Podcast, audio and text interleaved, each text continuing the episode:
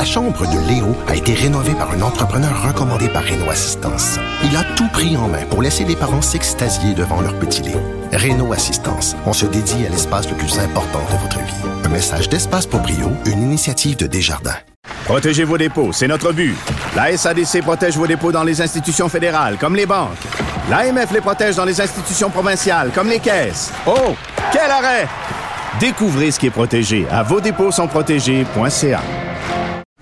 Pour elle, les réponses sont aussi des questions.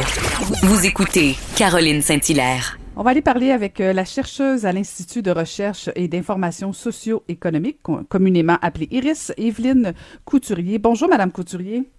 Bonjour, Madame Saint-Hilaire. Contente de vous parler. Je fais partie de celle qui a lu avec beaucoup, beaucoup de curiosité et d'attention votre, votre, votre, votre rapport « Fiscalité municipale, une réforme nécessaire pour une transition juste ». Alors, selon vous, Madame Couturier, il faut revoir toute la notion, euh, notamment de, de, de, de, d'impôts fonciers des municipalités. Il est temps de refaire ce débat-là avec les municipalités, si je comprends bien.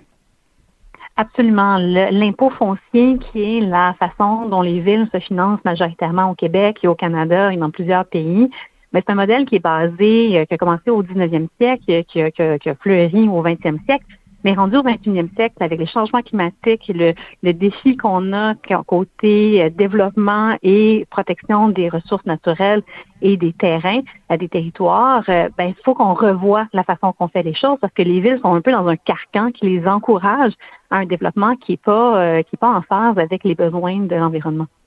Mm-hmm. Et dans le fond, ce que ce que vous dites, c'est que bon, puis puis, puis je l'avoue, je l'ai été mairesse, alors je comprends très bien euh, la, la, la, le paradoxe du développement des municipalités où on veut pas nécessairement augmenter les taxes foncières, qui sont essentiellement les seuls revenus, en tout cas la grosse majorité des revenus des municipalités.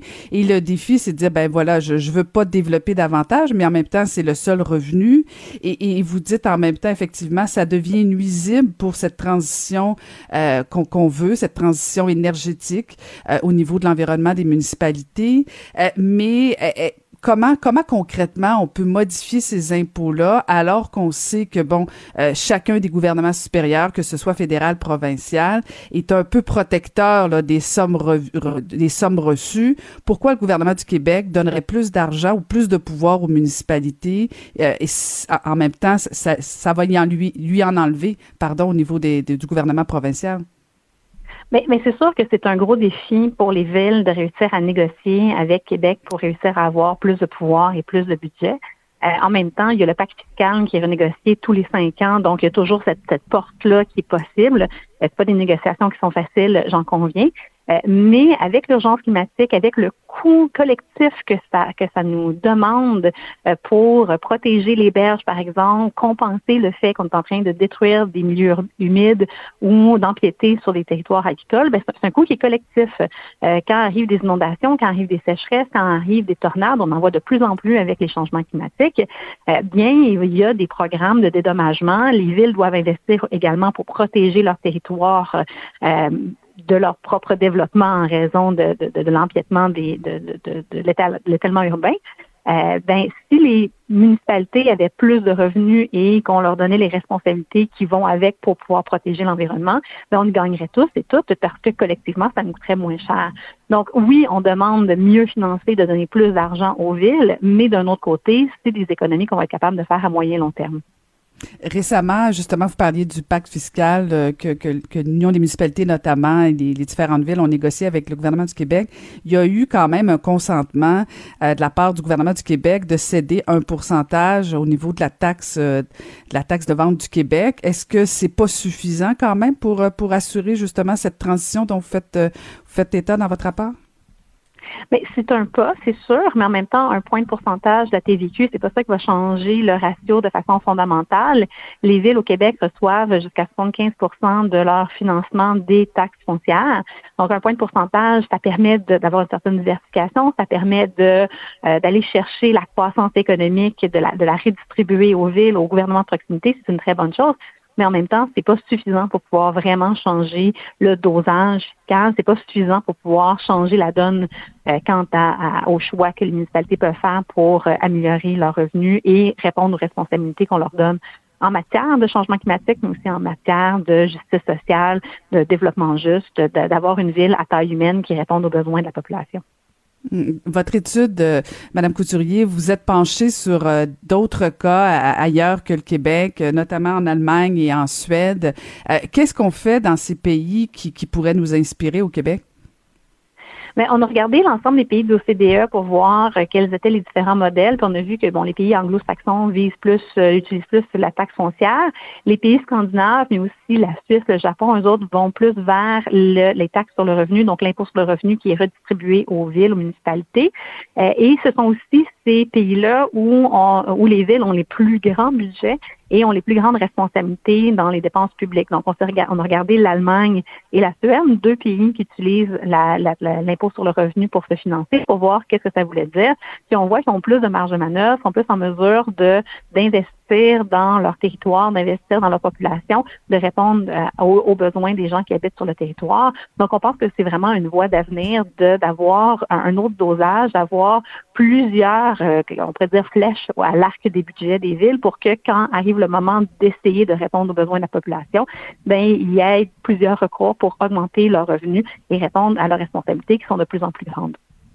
Et, et si je me place du côté euh, du citoyen, du contribuable, Madame Couturier, bon, vous parlez d'écofiscalité, de, de, de, de, de regarder au niveau de la taxation pour euh, l'eau, euh, les matières résiduelles. Est-ce que on, est, on si on appliquait les propositions que vous faites euh, euh, au niveau des municipalités, est-ce que ce serait pas la porte ouverte pour les villes de taxer, d'aller chercher, oui, plus d'argent, ce qui est un avantage pour les, les gestionnaires des villes, mais est-ce que ce serait pas une façon de taxer davantage le contribuable, le citoyen au bout de la ligne?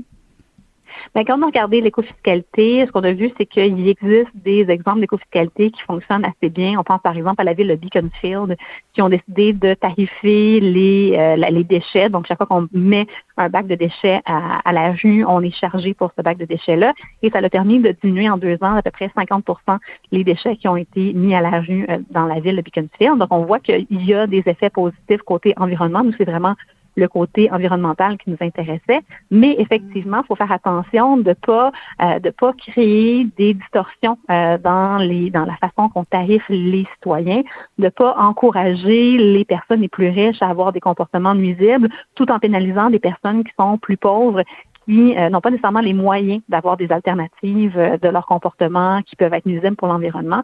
On pense par exemple à ce qui s'est passé en France avec les Gilets jaunes, donc Le, la France a essayé de mettre des tarifications, notamment sur l'essence, sans avoir de réflexion sur comment les gens allaient pouvoir répondre à leurs besoins en plus de payer plus euh, pour leurs déplacements. Donc, il faut toujours garder ça à l'esprit. Si on veut en mettre en place de l'écofiscalité, d'une part, il faut que ça soit pour changer les comportements qui sont nuisibles des citoyens et non pas simplement pour financer les villes.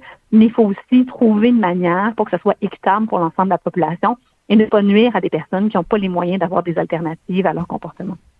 Tout un jeu d'équilibre, Madame Couturier. C'est, c'est fort intéressant. Merci beaucoup. J'ai hâte de voir s'il y aura quelques réponses à, à, à ce rapport. Merci infiniment, Madame Couturier. Ça me fait plaisir. Bonne journée, Madame Saint-Hilaire. Merci. C'était Ève-Lyne Couturier, chercheuse à l'Institut de recherche et d'informations socioéconomiques à l'I R I S.